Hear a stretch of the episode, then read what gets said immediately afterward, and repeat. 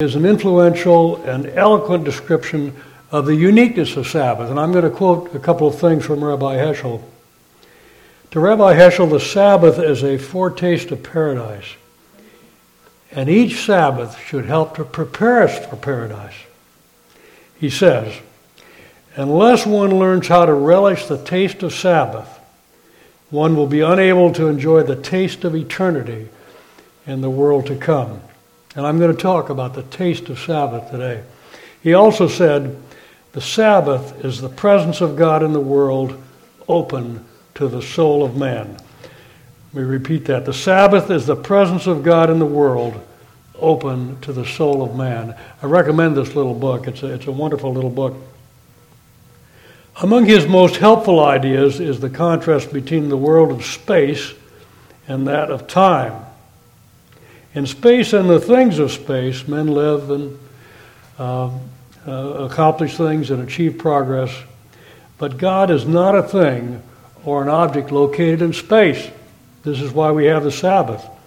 The things of space are at the mercy of man, writes Rabbi Heschel. These things can include what we might consider sacred spaces, such as temples, and images which can be made, such as icons or idols.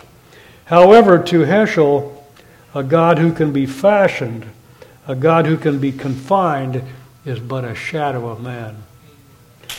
Uh, therefore, uh, a temple in time, or as he calls it, a cathedral in time, is not subject to idolatry. It's not an idol. It transcends any effort to uh, confine God, to keep God in a box, to confine Him in space, or to turn God into a thing. And that's what idols are, things felt to represent God, but they, they, don't, uh, they don't contain God. I would say that for many, the taste of Sabbath, as Rabbi Heschel talks about it, has been lost, sadly. I think for many, instead of, instead of being a blessing, as a Sabbath should be, for many it's become a burden, an obligation, or an arbitrary command. Its meaning, I think, for many has been forgotten and the day overgrown with what I would call cultural weeds. Somehow, this treasure, which it should be a treasure, has slipped away from, from many of us. And I've observed that Sabbath is often the first casualty of those who leave their Christian faith or their Adventist faith.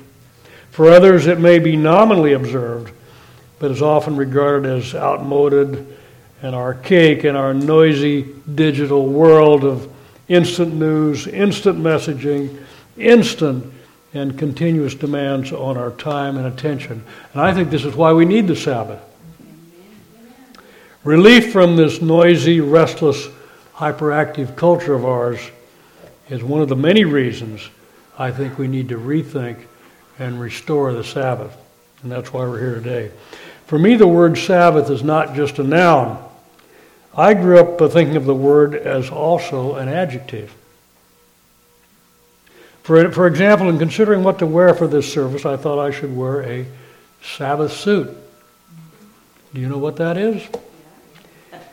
Before the age of wearing t shirts to church and flip flops, and suits to basketball games, it was thought that a Sabbath suit should be a good suit. Or it might be your only suit. It might be your best suit. So I grew up being reminded about Sabbath clothing, Sabbath music, and Sabbath appropriate activities. These terms suggest that this adjective, Sabbath, confers a specialness, an elevated quality appropriate to this special day God has given us. For example, to me, Sabbath music means uh, music that nourishes awe, a sense of majesty, a sense of the transcendent. Uh, that's what Sabbath music should be. It's similar to the reason that cathedrals are tall, church spires point upward, they point heavenward and give us perspective, I think, on the earthly. Well, thinking about the significance of Sabbath and time recalls an old riddle some of you may remember. This, uh, the setting was a mortal encounter between a man named Bilbo Baggins, hero of the Christian writer J.R.R. Tolkien's book, The Hobbit. Maybe some of you have read that book. Anyway, uh, Bilbo, who was the hero very early in his adventures, was in the company of a group of dwarves attempting to evade a pack of murderous goblins. Some of you may remember. Anyway, he escaped from these creatures only to find himself lost in a labyrinth of underground tunnels, and he was lost. There, by an underground pool, he encountered a malevolent and carnivorous creature named Gollum. Now, Bilbo was lost.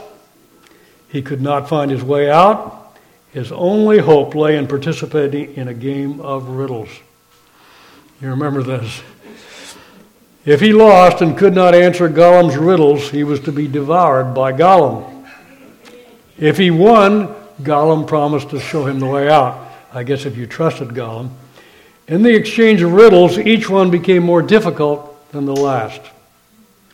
The point of this is the last and the most difficult riddle on which rested Bilbo's hope of survival. Here's the riddle This thing all things devours birds, beasts, trees, flowers, gnaws iron, bites steel, grinds hard stones to meal slays king, ruins town, and beats high mountain down. Think about that. I'll repeat it. This thing all things devours birds, beasts, trees, flowers. Gnaws iron, bites steel, grinds hard stones to meal, slays king, ruins town, and beats high mountain down. Well, when Bilbo could not answer quickly, Gollum advanced for the kill. Bilbo tried to shout, Give me more time! But his throat was dry with fear and he could only croak, Time! Time was the answer he could not bring to mind. And you may remember this, this riddle. This good luck and a magical ring saved him. Well, I think give me some time may be the call of our harried age. Time is what all of us seem to need more of. Those of us in school or in the workforce never seem to have enough, time. And even retired friends tell me they've never been so busy as since they've retired. And time is where the Sabbath comes in. The Sabbath offers a, a powerful symbol of divine creativity and love. It offers an explanation of human origins and the meaning of life, and a sacred time set aside for awareness of the divine and for intimacy with our Maker and others, including our families and friends. So, in these remarks, I'm going to offer four propositions regarding the significance of Sabbath.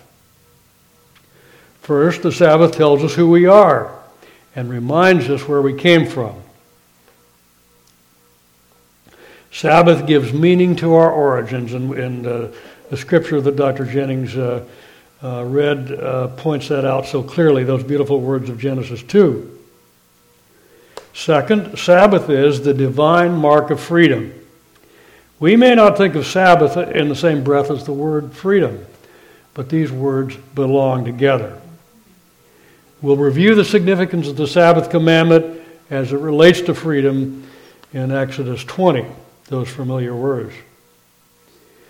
Third, the Sabbath indicates our redemption and also how our Redeemer redefined Sabbath in ways that were unacceptable to the religious authorities uh, and priests of his day. We'll go to Mark 2 as, and Mark 3 as well as John 5 to look at Jesus and his observation of the Sabbath and his Sabbath miracles. Finally, in Hebrews 4, Christ offers us divine rest, a Sabbath rest, which eluded the Hebrews but still calls to us. And I think that's why we're here today. It still calls to us. First is the proposition that the Sabbath reminds us of who we are and where we came from. Let, let me read these words again, these familiar words that Dr. Jennings read. Thus the heavens and the earth were finished, and all the host of them. And on the seventh day, God ended his work which he had made, and he rested on the seventh day from all his work which he had made. And God blessed the seventh day and sanctified it, because that in it he had rested from all his work which God created and made. Now, what do these spare, elegant, poetic words say to us today? Well, I'd, I'd say, first of all, that God, through creation, is at the beginning of all history, including human history. Here we find no theogony. Now, theogony is a word which means a story about how the gods came into existence. Um, and you see this in, in ancient uh, um, stories. God was simply present at the beginning. In keeping Sabbath, we are reminded and we celebrate this fact of creation. The phrase in the beginning in Genesis 1 is simple and direct. Although we don't understand how this occurred, we do understand that beginning and God are inseparable. Now, it's of interest, I think, that God completed creation with the celebration of Sabbath. In a sense, God created, created the Sabbath as the fulfillment and the climax of creation. The Sabbath is thus the crown jewel of creation and was to be celebrated with their creator, creator by all creatures, especially man. This is a different idea of rest than we're accustomed to. Why would man need physical rest when Adam had just emerged from the perfection of creation? It's more than rest, or a different kind of rest. Today, we're often tired after six or more days uh, of work. We do need a rest. We may be exhausted. However, if this is all we think of, that God is giving us a day off, we miss the point of this divine gift. This is a different kind of rest. In the Genesis story, human life begins with the Sabbath. It begins in communication with God, open and unfiltered and untouched by sin. This is the Sabbath blessing God wants to give His presence. Can we even say this is the kind of rest God hungers for?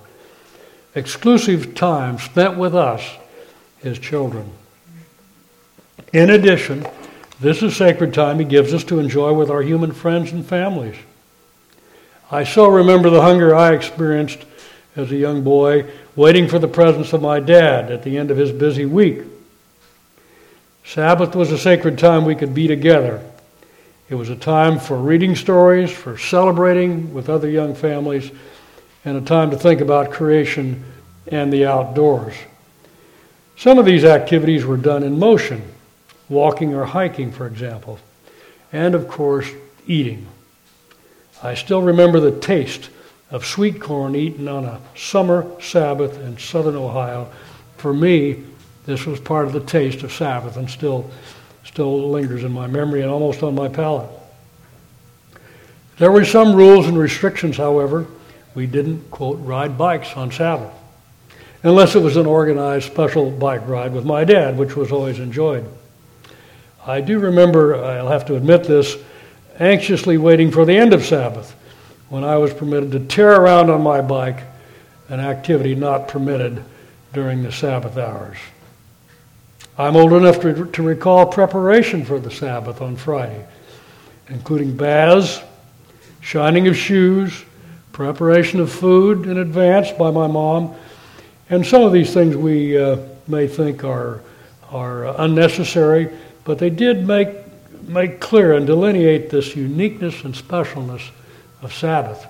Amen. And I think we need to recover some of those things. By the way, the first Sabbath was also the first full day Adam and Eve spent together. In a way, this was the first day of their honeymoon. So it must have included physical intimacy. If you, if you should Google the topic sex and the Sabbath, as I did, you may find an article in August 2011 in the Washington Post with Senator Joseph Lieberman, who is an Orthodox Jew, and uh, he may even be a, a priest, I'm not certain. But anyway, he recommended the Sabbath as a day which inc- includes time for sexual intimacy. So the Sabbath informs us of, of our beginnings and of the creation of that first Sabbath day. The Sabbath reminds us that day was God's gift to man a time for remembering who we are and how we got here, and a day for worship, friendship, and intimacy. Who would want to miss it? Well, second, the Sabbath is a day of freedom, a day of celebrating relief from slavery. And you, and you might not think of, about it this way, but I'd like to invite you to do it. Listen to the familiar words of Exodus 20, 8 to 11. I'm sure you could recite them easily. Remember the Sabbath day to keep it holy. Six days shalt thou do labor and all thy work. But the seventh day is the Sabbath of the Lord thy God. In it thou shalt not do any work thou, nor thy son, nor thy daughter, thy maidservant, thy manservant, nor thy cattle, nor the stranger that is within thy gates. For in six days the Lord made heaven and earth and all that in them is, and rested the seventh day. Wherefore the Lord blessed the Sabbath day and hallowed it. Now, if you read uh, Exodus 19:4, you get additional meaning to these familiar words. And this is, this is the quote. Exodus 19:4 Ye have seen what I did unto the Egyptians and how I bare you on eagle's wings and brought you unto myself. How I bare you on eagle's wings and brought you unto myself. Well the scene has changed from the sinless calm of creation uh, before the fall. God has saved Israel from death by starvation through the intervention of Joseph and you remember that God gifted Joseph with wisdom, prophetic vision, and administrative talent. During a long captivity, however, Israel lost their special position in Egypt. They were faced with a Pharaoh who knew not Joseph, and they became oppressed slaves instead of cultural elites, and that's what they were previously. They lost their privileges, they were cruelly abused, they became a hated minority, under the lash of the oppressor. You can imagine what happened to the Sabbath and Sabbath observance. Do you really think these Jews were given their rights as a religious minority with requirements for a day off every seventh day? Not very likely. Not very likely. So the fourth commandment was therefore a command of liberty to a nation of slaves. They had forgotten the Sabbath, they'd forgotten what it meant. So the Sabbath is reaffirmed in the same prominence it was given at creation. It was reaffirmed in the provision of manna. Now, the word manna uh, in Hebrew means what is it? What is it? Well, what it was was a complete menu, a miraculously balanced diet with just the right amount of protein, complex carbohydrates, fat, vitamins, minerals, and everything needed. And for 40 years, this was Israel's diet. It was a perfect diet. But it also had other inherently miraculous properties which were meant to promote not only health, but also to promote understanding of God the giver. And, I can imagine the diseases they didn't have during those 40 years in the uh, wilderness, uh, existing on this perfect diet. Well, what are some of the some of the properties it had? Well, one thing it is, it could not be saved for another day. It would spoil if you attempted to hoard it. Uh, there was an egalitarian message, I would say, which came the, with the manna. Those who gathered much had nothing left over, and those who gathered little had no shortage. They gathered as much as each of them needed, and you, hear, you read this in Exodus 16 18. Further, you had to gather your own manna. You couldn't hire somebody else to gather it for you. So there's a message in some of these things. One more thing, however, on Sabbath, the rules changed. There was something different. When the Israelites first went out to pick up their manna on Sabbath, there was none. This must have been an astounding lesson to them about God and a lesson about the Sabbath. This time, the manna harvested the day prior did not rot or collect worms. This day, these slaves had forgotten was reestablished by a God who was retraining them as free men and women. They had forgotten what it meant to be free people. Now, Dr. Sigve Tonstad, in his book, and I'd recommend this to you, this is an excellent, excellent book published by Andrews Press. The Lost Meaning of the Seventh Day. Are you familiar with that book? It's, it's, a, it's a, marvelous book. It's very scholarly but very readable. And he uses these words The Israelites knew competition but not community, coercion but not conviction, the cruel demands of Pharaoh but not the gentle touch of God. Um, the manna reminded them that the Sabbath was a gift from God, a day of freedom from backbreaking toil and oppression. Yes, it was that. But even more, it was an invitation to reacquaint themselves with their Maker. So that's my second point about the Sabbath. It is a symbol of freedom. Third, the Sabbath was kept by Jesus, who, as the one who created it, redefined the day in contrast with the prevailing views of the establishment, of the religious establishment. There seems, I think, to be a rule of spiritual life that when real spiritual vitality declines, men seek to recapture the lost spirit by erecting rules and multitudes of regulations. The trouble is, you can never be sure you properly observed these complex rules, and there's always doubt as to whether or not you failed in some particular. So the ceremonial law created by the Jewish clergy went way beyond the requirements of the Decalogue and the law of Moses and made the Sabbath all but impossible to observe and anything but a delight.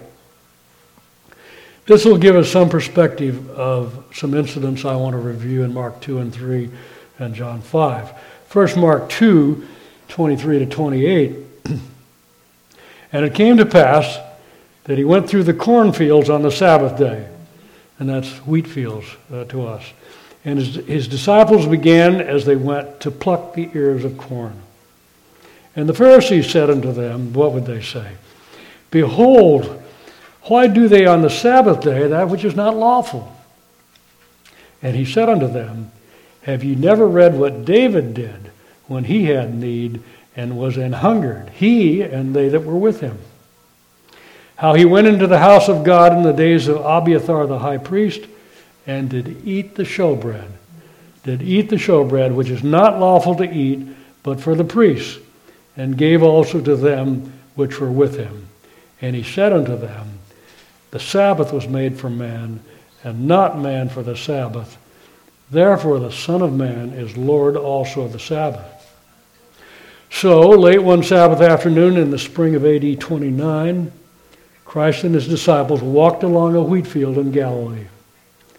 The followers of the way were hungry, and some of them picked the wheat, rubbing the kernels in their hands to remove the hulls, and ate it. But there were in the group agents of the Pharisees, no surprise, who immediately complained to Christ that his disciples had violated the ritual rules which forbade the harvesting of grain on the Sabbath. By accusing his disciples, they hoped to put him in the difficult position of defending Sabbath breaking and thus discredit him. Now, you might not have thought of this as harvesting uh, grain, but uh, in the Mosaic law, in Deuteronomy 23, an individual was allowed to pick from his neighbor's vineyard or wheat field as many grapes or as much wheat as he could eat on the spot, but not to take it home with him. So, thus, the disciples' actions were perfectly legal according to the law and would not have been noted except they occurred on the Sabbath. If you read the Mishnah, which is part of the Talmud, uh, it forbids a Sabbath breaking 11 specific steps in the preparation of bread, including sowing, plowing, reaping, threshing. So the disciples stood accused of both reaping and threshing wheat on the Sabbath according to this legal reasoning, when they picked the grains of wheat and rubbed them in their hands that Sabbath afternoon. Well, Christ knew his audience was quite familiar with this incident in the life of David. But by the question he asked, he suggested that his listeners had missed the point of David's action. He suggested that the sacred laws were ordained for the good of man. And in the event of conflict between them, and man's best interests, the ritual law should be secondary. Christ applied the same principle to the Sabbath, then pointed out that as Creator and the Lord of the Sabbath, He could determine appropriate forms of Sabbath observance. Now let's talk about the Sabbath miracles of Jesus. These Sabbath healing miracles performed by Jesus represent a return to the Sabbath as a day of liberation for creation. One famous example is the story of the man healed at the pool of Bethesda, as recorded in John 5, and you may remember this story. Christ chose the sickest as the object of his healing, a man waiting 38 years for an angel to stir the waters. It is notable that, as far as we know, Jesus did not attack the superstition about the angel and the waters. Instead, he proceeded directly to heal the neediest person present. Ellen White points out in Desire of Ages that Jesus longed to heal all the misery he encountered at Bethesda that day, but he did not do so because doing so on the Sabbath would have aroused hostility and prejudice that would prematurely end his work. Well, another Sabbath healing performed by Jesus is found in Mark 3, the next chapter of Mark, Mark 3, 1 to 5. This is the case of a man with a withered hand. And whether the hand was damaged by stroke or by congenital defect he was born with, we don't know. What we do know is that Jesus was being closely observed by his critics. And they watched him, whether he would heal him on the Sabbath day, that they might accuse him. Verse 2. In response, Christ challenged their assumption about the character of God with these words Is it lawful to do good on the Sabbath? Now, he actually said more than that. Is it lawful to do good on the Sabbath days or to do evil, to save life or to kill? But they held their peace. Now, that is not really a question. And I would say that is a challenge. That is a shot across the bow, and they knew it.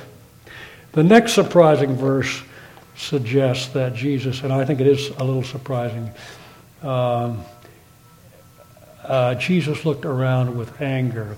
And when he had looked around about them on anger, being grieved for the hardness of their hearts, he stretched, he said, he said unto the man, Stretch forth thy hand. So he had made his point right in their face, and then he said, Stretch forth your hand. Don't you love that? Christ performed these miracles deliberately and consciously, and in this case, with anger. He was aware that he was not only challenging the conventional view of Sabbath, but doing, in a way, doing so in a manner deliberately offensive to the clergy and to the view that God is passive in the face of human need. Um, and verse 6, the next verse, recalls the response of the so called men of God. And the Pharisees went forth and straightway took counsel with the Herodians against him, how they might destroy him. This was a murderous school of Sabbath observance, I would say. Well, finally, for the fourth point, let's extend our concept of Sabbath rest by considering an important passage in Hebrews 4. We read selectively from Hebrews 4 1 to 11. Let us therefore fear lest a promise being left us of entering into his rest, any of you should seem to come short of it. For unto us was the gospel preached, as well as unto them. But the word preached did not profit them, not being mixed with faith in them that heard it. There, there remaineth therefore a rest to the people of God. For he that has entered into his rest, he also has ceased from his own works, as God did from his. Let us labor therefore to enter into that rest, lest any man fall after the same example of unbelief. So, belief is the key here. This is the rest which Christ offers, the easy burden which eluded Israel, but is still available to us. This rest surely includes physical rest. Um, but more than this is the rest which is a consequence of faith in Jesus. Few of us here today need rest from the grinding physical labor which was the norm when our Lord appealed to those who labor and are heavy laden to enter his rest. In fact, what many of us need is refreshing physical activity especially those of us who spend our days in offices peering at computer screens. Uh, what could be less restful? Let's now turn to Isaiah 58, this famous chapter, as we begin to conclude, and specifically Isaiah 58, 13, and 14. Here, Isaiah commands us, he commands us to delight in the Sabbath. Following an eloquent description of true religion in the first 12 verses of this chapter, which I recommend you read, verses 13 and 14 is a call to a return to Sabbath observance. 13 and 14. If thou turn away thy foot from the Sabbath, from doing thy pleasure on my holy day, and call the Sabbath a delight, the holy of the Lord, honorable, and shall honor him, not doing thine own ways, not finding thine own pleasure, not speaking thine own words. Then shalt thou delight thyself in the Lord, and I will cause thee to ride upon the high places of the earth, to feed thee with the heritage of Jacob thy father, for the mouth of the Lord has spoken it. So there's a command and there's a promise, and what a promise that is. Isaiah 58, 13 and 14. Well, the allegation of the tempter in Eden was that God's requirements were unreasonable demands imposed by a selfish deity ready to keep people enslaved to his will and in the dark about the real nature of life. These lies, these libels, are at the core of the great controversy and led to the incarnation, the clearest demonstration of God's true nature the life of Christ. But somehow the enemy has, to a degree, succeeded in transforming this sacred gift of the Creator, this temple and time of Rabbi Heschel, to one more unnecessary and inhibiting demand of a God who seeks automatic obedience and who suppresses individuality and creativity. And some of us have believed these lies. Some of us seek, quote, freedom from this memorial to the generosity and kindness of a God who longs to spend time with us and created a day for doing so. As we think and observe and taste this Sabbath today, let's do so with admiration and worship for a deity who longs for us more than I used to long for the person of my overworked dad at the end of a week at the hospital. You know, hospitals were important in my growing up as a little kid. I, I, I'm afraid they were with my children also because I remember my oldest son at age three years old, he said, I'm going to my hospital. so that they, they were special places. But um, anyway, this is, this is our God who, the moment after he made us, scheduled a weekly date to spend time with his beloved kids. This is a God who himself accepted the consequences of sin in his own body so that we could understand the high stakes in the decisions we daily make. And the Sabbath should be a reminder of that. This is a God who created us real, physical, touchable, embraceable humans. This is a God who made and loves the earth and all the animals he created, including what we so inadequately refer to as the environment. This is a God who desires our physical presence and who plans a real physical resurrection at the end of our earthly sleep. And this is the Sabbath rest to which he calls us. Thank you very much. Thank you, Dr. Anderson, very, very much. Our closing song is 384 Safely Through Another Week.